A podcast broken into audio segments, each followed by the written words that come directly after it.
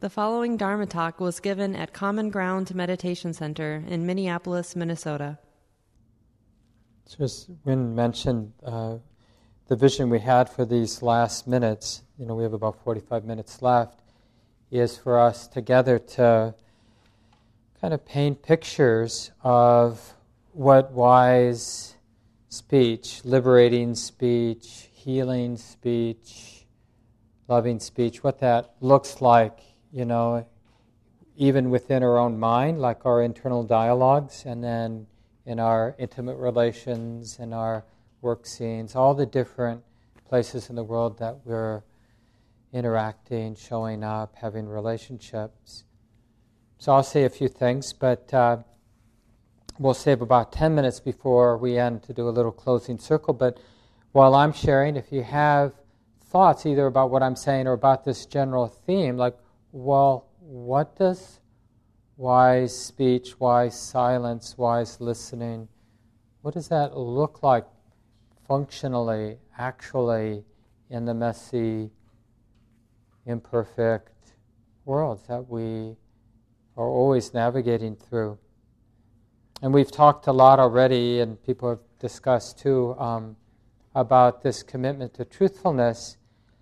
And one way um, to sort of, you know, as we move forward as people who speak and who listen and who have relationships, is really changing our relationship to truth, what we think of as being true, what I think I know, and and have this kind of deepening sense that truth is a changing, it's not a fixed thing, right? It's a changing, evolving and it's a changing, evolving thing that always requires a group dynamic. It's not like any one person owns the truth, has the truth.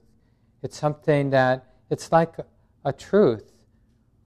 Or, I mean, I'm sorry, it's like a story that we're telling each other, sharing, like we're taking turns telling.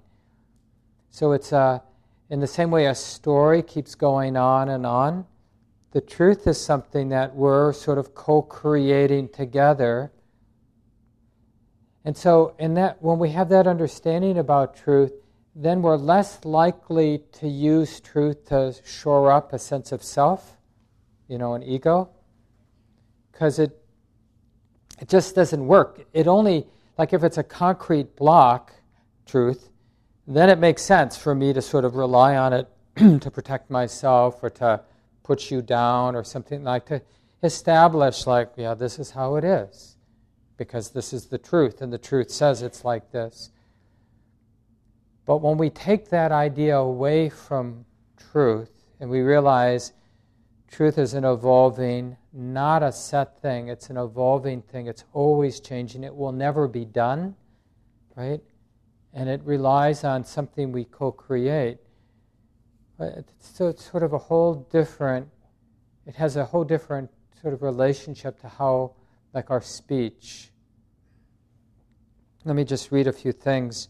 This first thing someone sent me after the last time I did one of these workshops on wise speech, um, somebody in our community sent me this quote from Anne Truitt, who I guess was a well known sculptor, or maybe still is a well known sculptor. And this person wrote, Unless we are very, very careful, we doom each other by holding on to images of one another based on preconceptions that are, that are in turn based on indifference to what is other than ourselves. right? So we're dependent on our fixed views of another, right? And we're we become indifferent to what's showing up because we have this fixed idea. This indifference can be, in its extreme, a form of murder, and seems to me a rather common phenomenon. We claim autonomy for ourselves and forget that in doing so, and forget that in so doing, we can fall into the tyranny of defining other people as we would like them to be, right? Based on our ideas. And she continues by focusing on what we choose to acknowledge in them, we impose an insidious control on them. I notice that I have to pay careful attention in order to listen to others with an openness that allows them to be as they are or as they think themselves to be.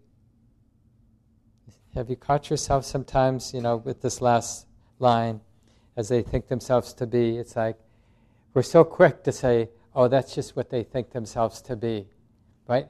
But what we don't catch is that the idea we have of them is unquestionably true, right? But their idea of who they are, not true at all. That's just their idea of themselves. And we just don't catch like how ridiculous that, that pattern is for some of us. I'll just repeat that last sentence. I notice that I have to pay careful attention in order to listen to others with an openness that allows them to be as they are or as they think themselves to be. The shutters of my mind habitually flip open and click shut, and these little snaps form into patterns I arrange for myself. The opposite of this inattention is love, is the honoring of others in a way that grants them the grace of their own autonomy and allows mutual discovery. and that's really what I like, you know, in terms of operationalizing love. Like, what does loving relationship, loving interaction, loving speech look like? This sort of dynamic of silence and speech and sharing. And it really, you know, as I mentioned earlier, and Wynn has talked about this basis of kindness, foundation of sensitive, tender heartedness, humility, exposure. And then in this dynamic, there's a kind of learning. You know, as we speak, because we're sensitive, or as somebody else is, uh, somebody else speaks, we're sensitive, and so that it's like that is often the missing ingredient because we don't feel safe, because we've been hurt, maybe even traumatized by life, we somehow, unfortunately, get in these patterns where we think we can move through life without being exposed or without feeling, without sensitivity. And so the question is to heal our relationships, we have to start over in places that are safe enough that we're willing to be sensitive. Initially, it's just sensitive to our own hurt, our own, maybe for some of you, shutting yourself down, afraid to speak, for others, sort of filling the space because we're afraid of losing control. We've talked a lot about power, and there's this, maybe you caught it, it was a while back, I think more than 10 years ago in the New York Times, some research that somebody wrote about this is in that uh, column they have in the New York Times. I think it's just called WELL, W E L L, just about physical and mental health issues. Marital spats taken to heart. Yeah, no, 2007, so just about 10 years ago. And the author was Tara Parker Pope. She writes Arguing is an inevitable part of married life. But now researchers are putting the marital spat under the microscope to see if the way you fight with your spouse can affect your health. Recent studies show how the couples how couples fight and what they fight about usually doesn't matter. isn't that interesting? Just that point. Instead, it's the nuanced interactions between them and how they react to and resolve conflict that appear to make a meaningful difference and the health of the marriage and the health of the couple. So they studied 4,000 people. Let's see. Notably, 32% of the men and 20% of the women said they typically bottle up their feelings during a marital spat. So it's just interesting that self reporting. In men, keeping quiet during a fight didn't have any measurable effect on health. But women who didn't speak their minds in those fights were four times as likely to die during the 10 year study period as women who always told their husbands how they felt, right? According to the July report in the psychosomatic medicine, in psychosomatic medicine, Whether the women reported being happy in a happy marriage or an unhappy marriage didn't change the risk. The tendency to bottle up feelings during a fight is known as self silencing. For men, it may simply be a calculated but harmless decision to keep the peace. But when women stay quiet, it takes a surprising physical toll. When you're suppressing communication and feeling feelings during conflict with your husband, it's doing something very negative to your uh, physiology. In the long term, and you know, it's important, of course, that we change these words, husband and wife, because it's it's really about dynamic, like understanding is the self-silencing part of a pattern that you know is related to some sort of fear or self-hatred or yeah shutting down oneself.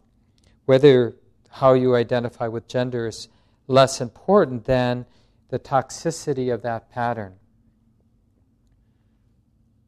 um, whether you're suppressing communication and feelings during conflict with your partner it's doing something very negative to your physiology and in the long term it will affect your health, said Elaine Eaker, an epidemiologist who was the study's lead author. This doesn't mean women or anybody should start throwing plates at their partners, but there needs to be a safe environment where spouses can equally communicate.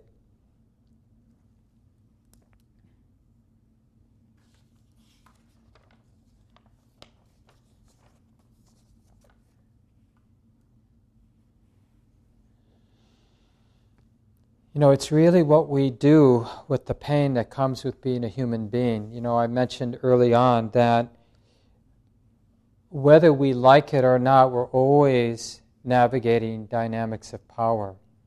And there's really no way this is ever going to change. And so it's just a question of what do we do with this world of power dynamics? How do we learn to inhabit it? How do we learn to see how those patterns fear of power, greed for power, indifference, or just being unaware of power, how it affects our speaking, our silence, how we are, how we interact with people. And this would be really useful just to talk about, like, uh, j- just the kind of stories we have, like the point, like as a human being, in order to be happy, we need power. Or we might have a story, like any fixed idea is probably problematic. We might have a fixed idea that the world won't be okay until we all have equal power, or nobody has power, or you know something that we might call idealistic. Someone like me might call idealistic. Like, well, I don't think that's going to happen. So how do we come right into the middle of that place in our lives, in our relationships, where we're navigating power. And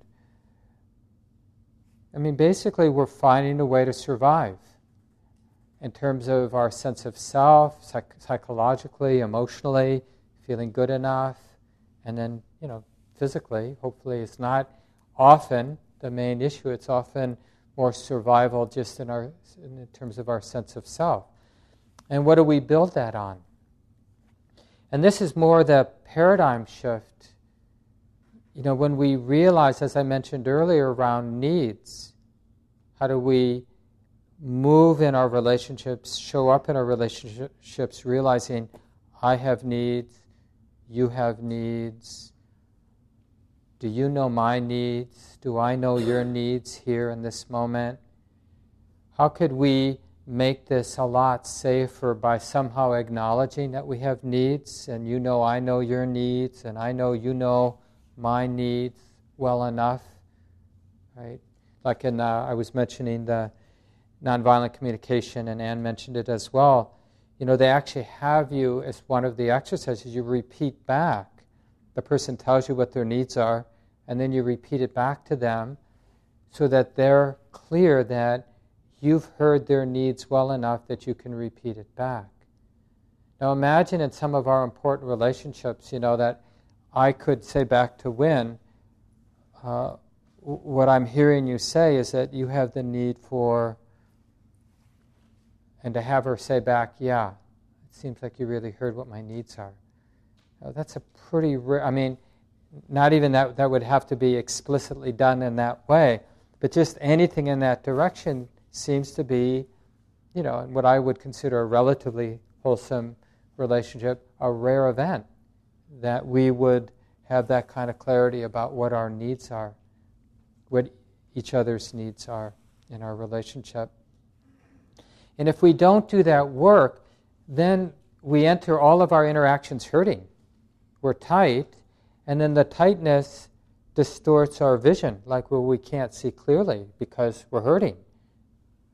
And then you know where that goes. Like when we're not clear and we're hurting, then we, you know, then we act in ways, speak in ways, stay silent in ways that perpetuate the cycles of suffering.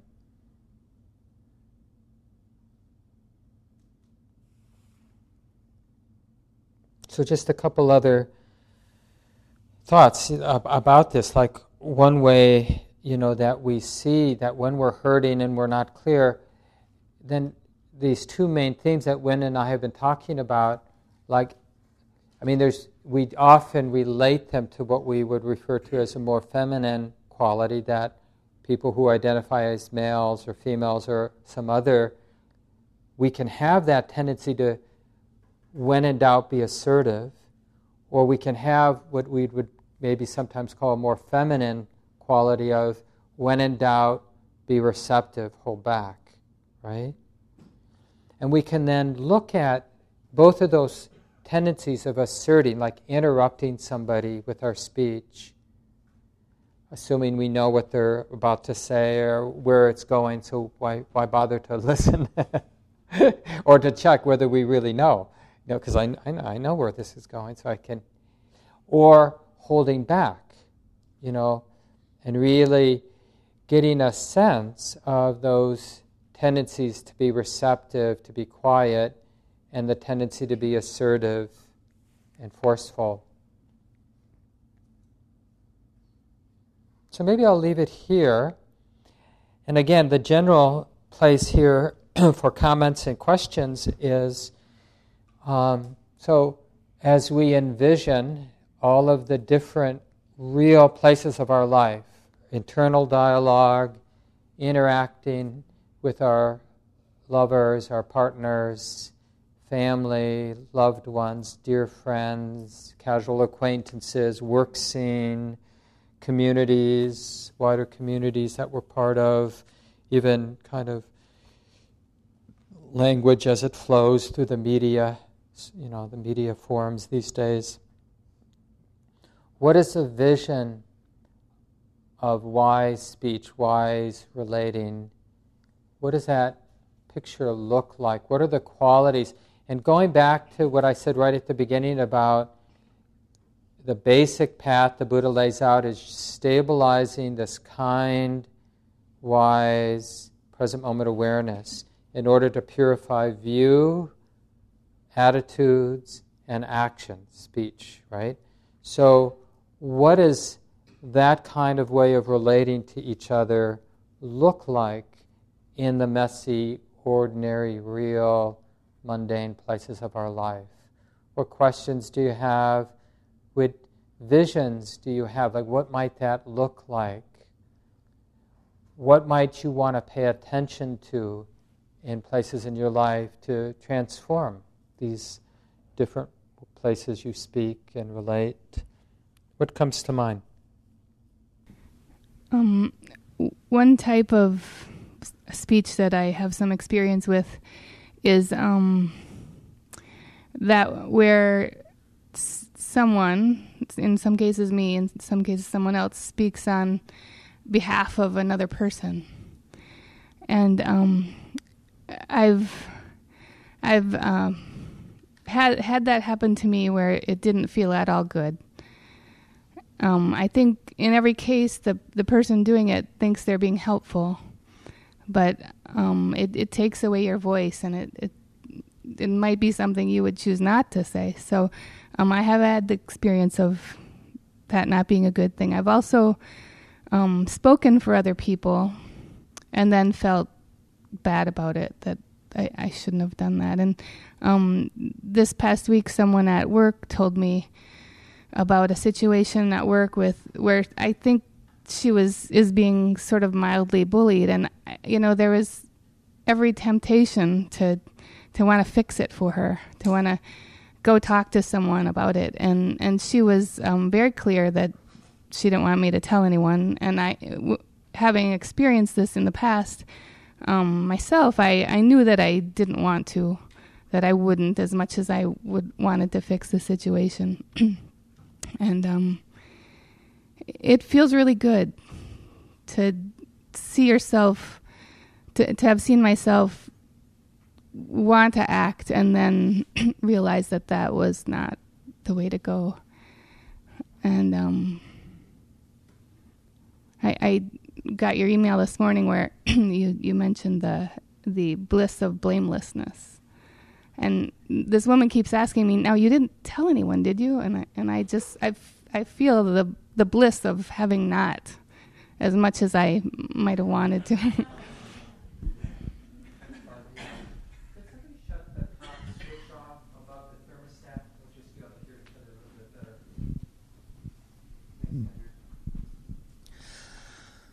Um, so, as a young person, I was a liar um, to the point that at seven, my parents were investigated by the Department of Child Welfare because of lies I told. Um, I started a feud with neighborhood children by slandering um, them with graffiti.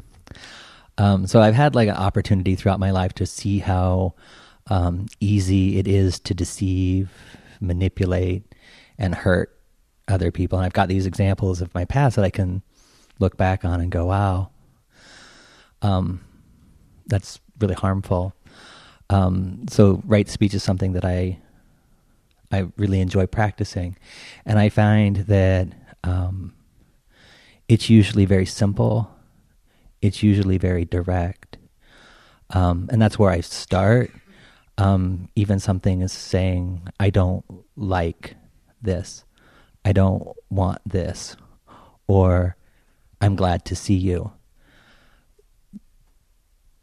And I think for me, just starting with those very simple, direct statements um, was just a really good place to start.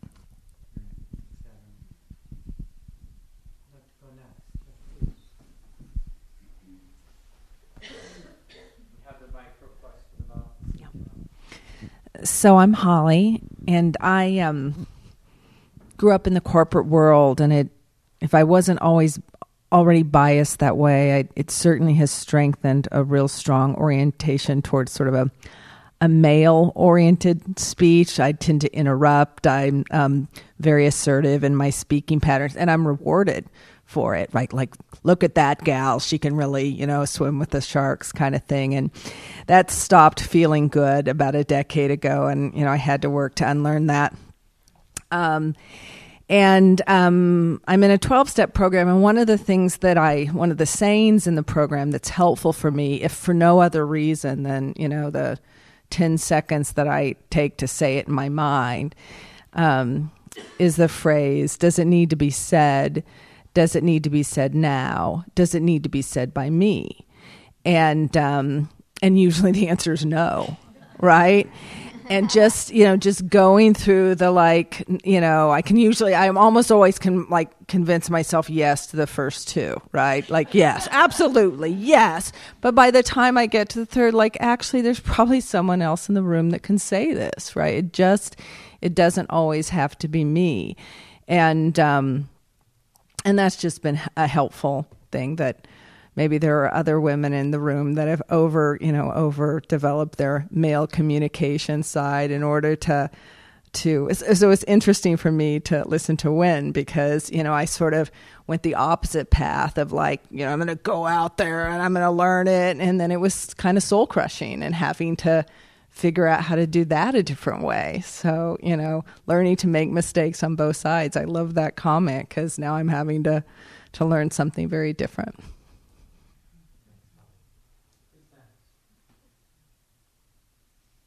Well, that makes it easy. okay.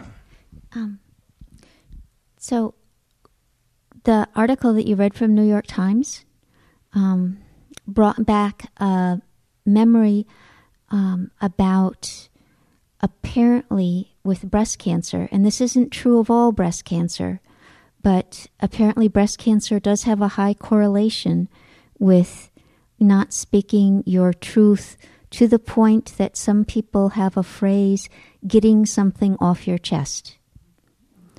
And so the importance of, you know, if there's something that you really feel needs to be said, to take that action.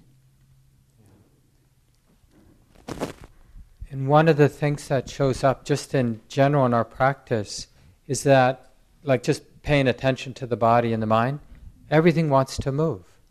I mean, that is so clear. The more we're just spend hours in a place of relative mindful awareness, we see thoughts want to move, emotions want to move, sensation wants to move, sound, sight, everything wants to move. And the basic experience of dukkha, or getting tired or suffering, is somehow mistrusting that movement and closing it down, or owning that movement, making it me, whatever that movement is. And it's unhealthy.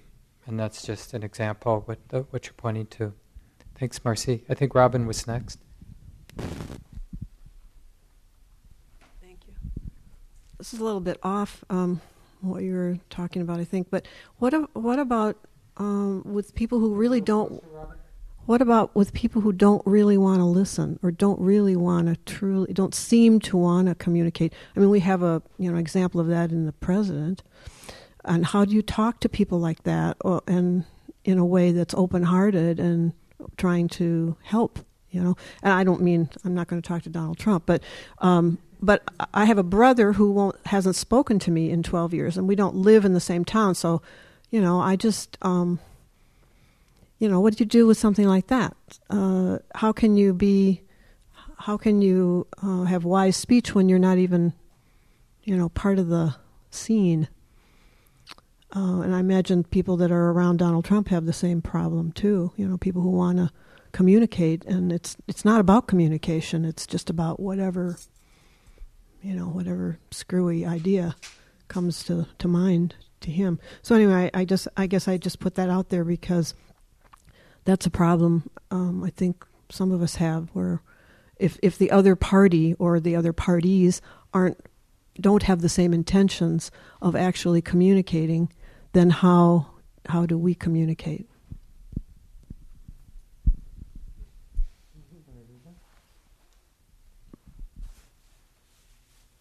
Um, yeah, I don't, I don't feel like I have a particular uh, good answer to that. Like when someone can't hear, when someone is in a place to can't hear, you know, that they can't hear, and especially if communication seems really essential, but they can't hear. You know, my my only my only reflection that comes to my m- mind. I work for an organization. Um, that's kind of about the protection of animals, and and there's very specific kind of uh, ideas about which groups we try to communicate with. One is like not big ag, like not big agriculture, not you know because these people there's no hearing, you just waste your breath and you exhaust yourself, you know. So it's like that self-preservation and not exhausting trying to speak to people that that can't hear you um, that that's fruitless but that's sort of my only my only maybe in the room maybe there's different experiences and ideas about like what to do um, with a figure like like Donald Trump for whatever reason you know communication is necessary but can't happen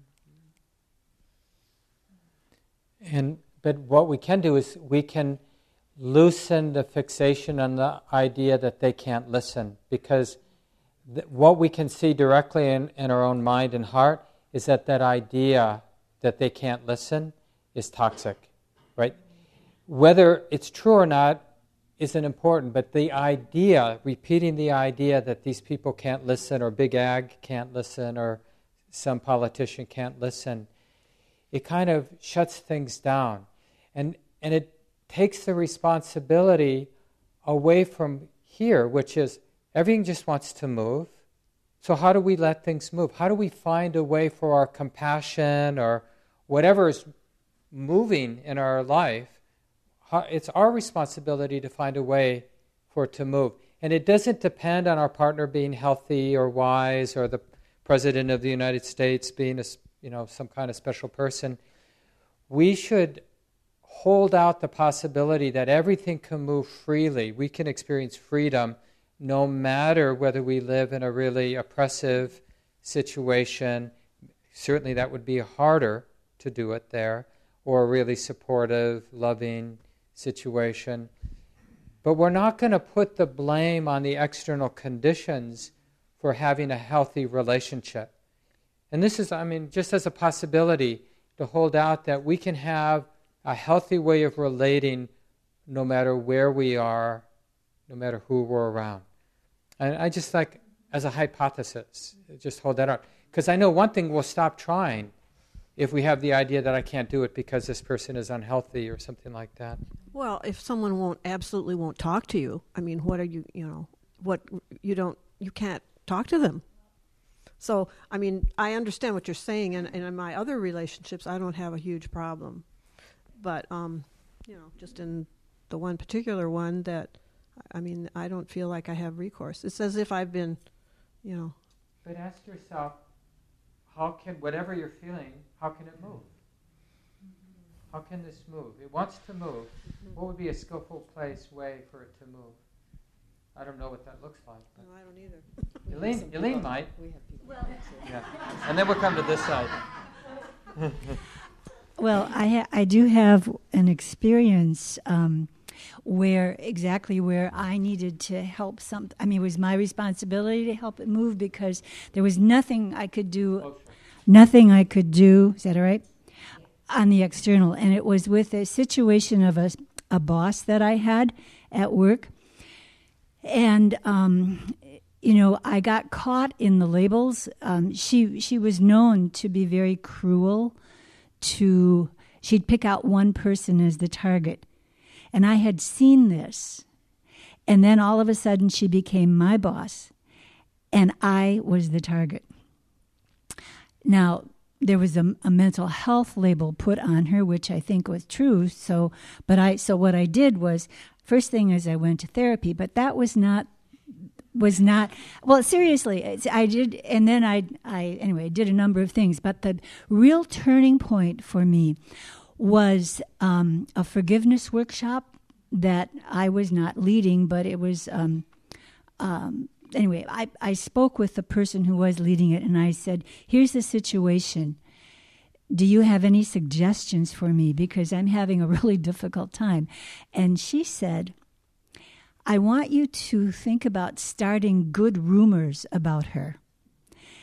And I said, What do you mean? you know, and she said, Well, you know, I want you to see what could you say that would be true. Now this was I could not make it up. Mm-hmm. It had to be true. And it had to be uh, brought into a conversation naturally. So it wasn't anything artificial that was one of the most helpful things that I was um, given as a suggestion.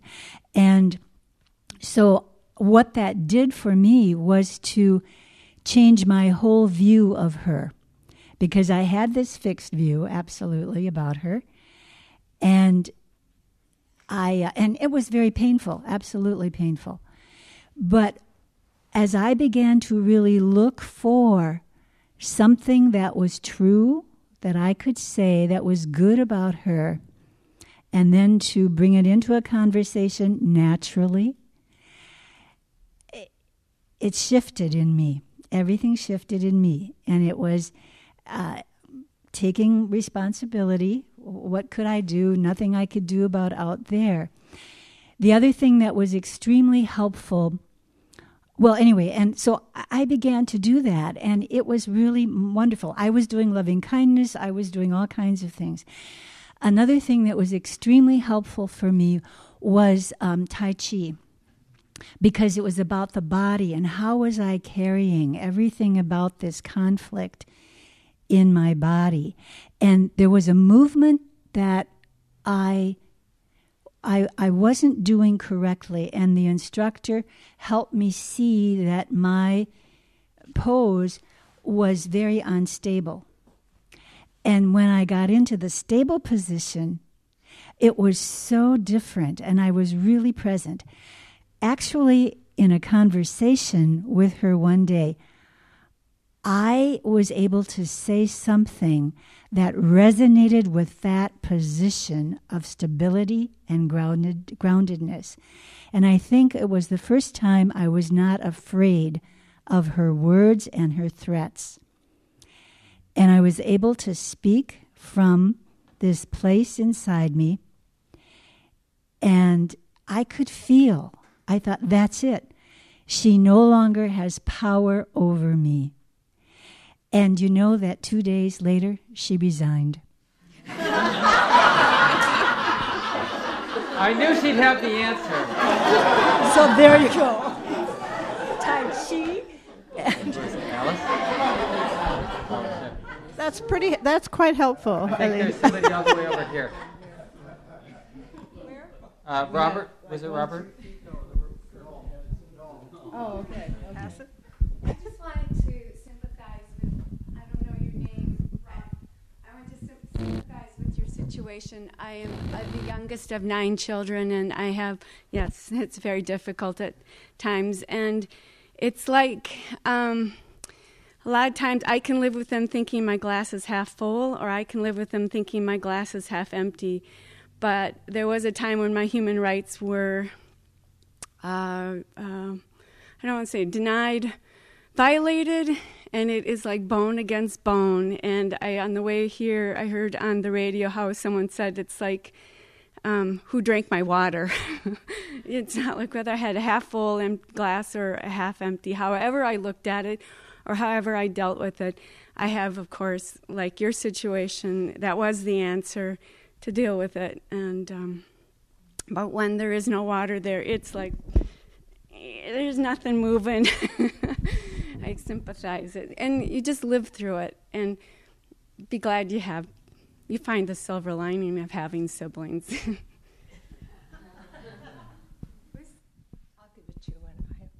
I had a, an identical situation with a son, and we hadn't spoken. He didn't call, and blah, blah, blah. He lives in California. And I kvetched in my mind about it for years. It bothered me. Of course it did. He's my son, and blah, blah, blah.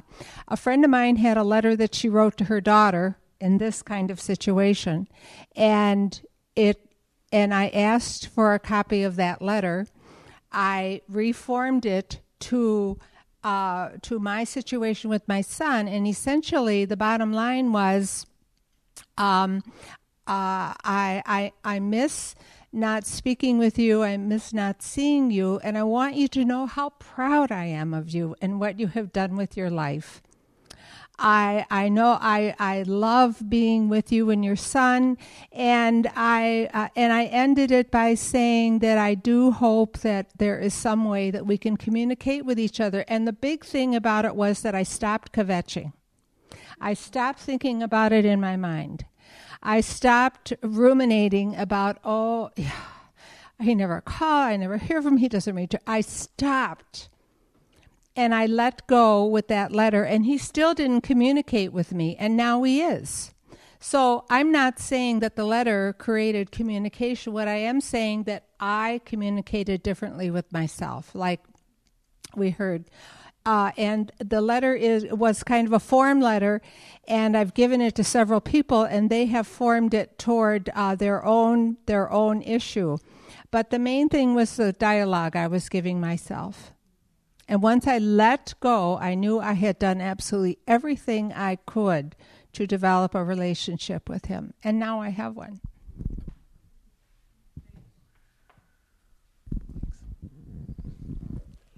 Uh, my name is Robert. And um, something that came up in our small group was when do we speak here in the Common Ground community? And if we speak, do we do it with like a one upmanship? Like, I had this experience what no one else has had. And part of that is also that it is, for some of us, it's kind of difficult to make um, more meaningful friendships here. I know you make a sincere effort. Uh, there's the quarterly meetings and quarterly gatherings, and then when you have a uh, when you do the sits, you have us turn to the left and turn to the right and say hello to everybody. And that's a funny thing for me because I'm New York and I'm used to riding on the subways, and that's something I don't do. I never turn left, I never turn right. I always look straight ahead. but those are issues that come up for some of us.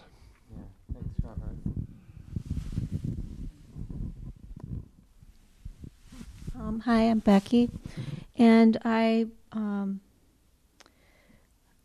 um, it's interesting what you brought up, but um, my uh, partner um, went through a transition change, uh, uh, gender transition, um, three years ago started, and um, so I really can relate to um, what you said um, in the last part about the messiness of life and um, the um, the whole thing about fixed view, um, because the quote you said about um, seeing people for who they are, and so every moment when we communicate, I I need to uh, take a moment to uh, evaluate um, myself and this um, how I look at her and uh, uh, my the the previous fixed view of who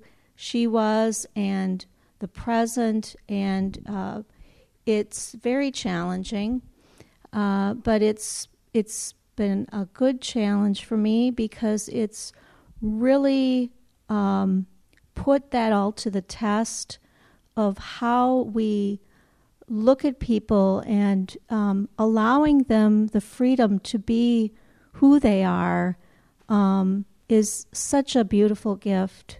And uh, it, it, it's a challenge, but it's really a beautiful gift. Thank you. Time for maybe two more folks.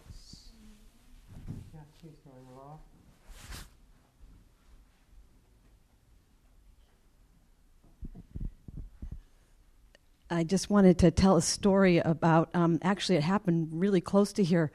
I used to live on 35th Avenue, and um, there was a woman on the block who was um, uh, actually a drug addict, and um, a lot of people on the block. And this is about trying to suspend what other people have said, but had said to me she had come and asked for to, to borrow some money and um, people had said she's stolen from me. She's t-, and they gave all these examples of things that she had done that were difficult on the block. But for i don't know how i had the the nerve or the strength and i think she was looking for cigarettes that day but she said i'm trying to quit my addiction and i'm I, but i do need cigarettes. So um, i gave her some money and and then she came back another time too and, and i started getting nervous about that. But um, one day she there was a little note on my car and there was the return of the money and she said i'm leaving this block but i'm i'm really going to try and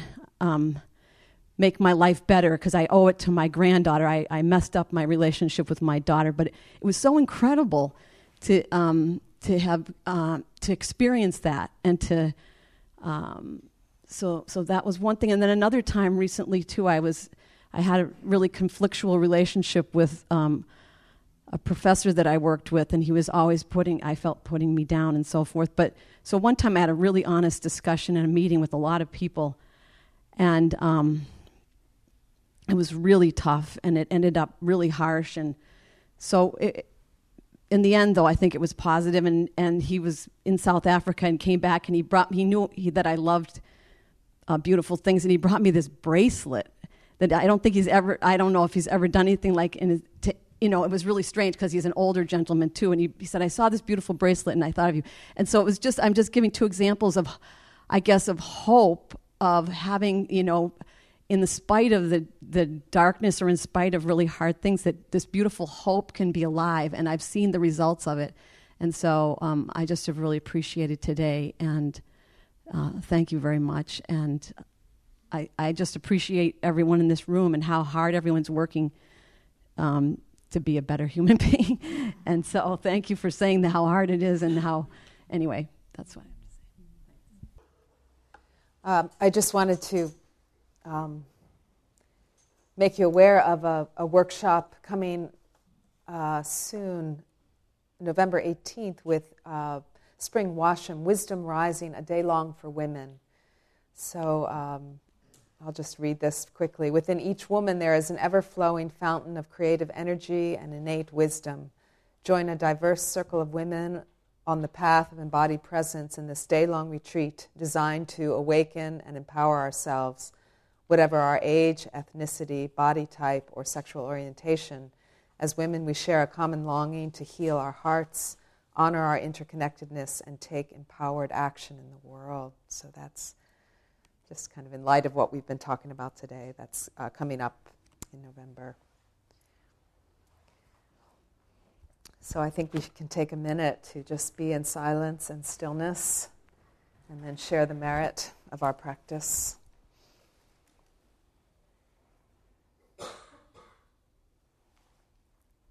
So, settling into the body and the heart, letting go of the words.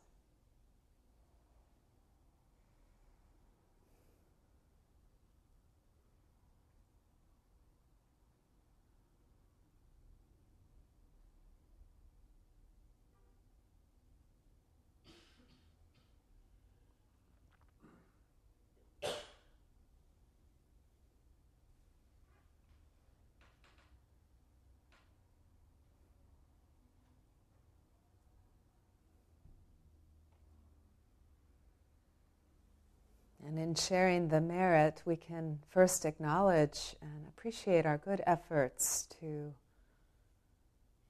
come to the cushion, to practice, to get to know our minds and hearts.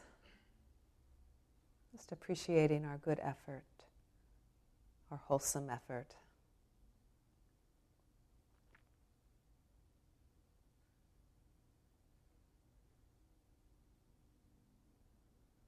And with whatever benefits that we gain through our practice today, we can have the intention to spread that outward to our family, our communities.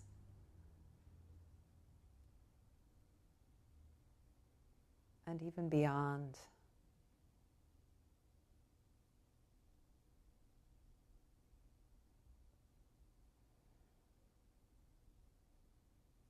Sharing and extending the benefit of our practice with others.